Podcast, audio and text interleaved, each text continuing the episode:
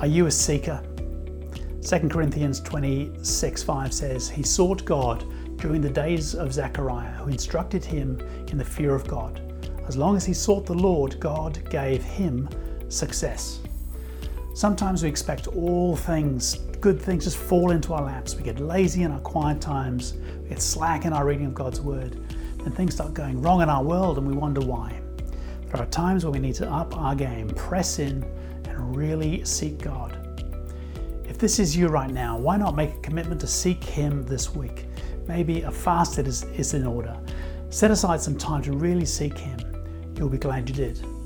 God will ultimately give you success. Help me, Lord, to really seek after you. In Jesus' name, amen.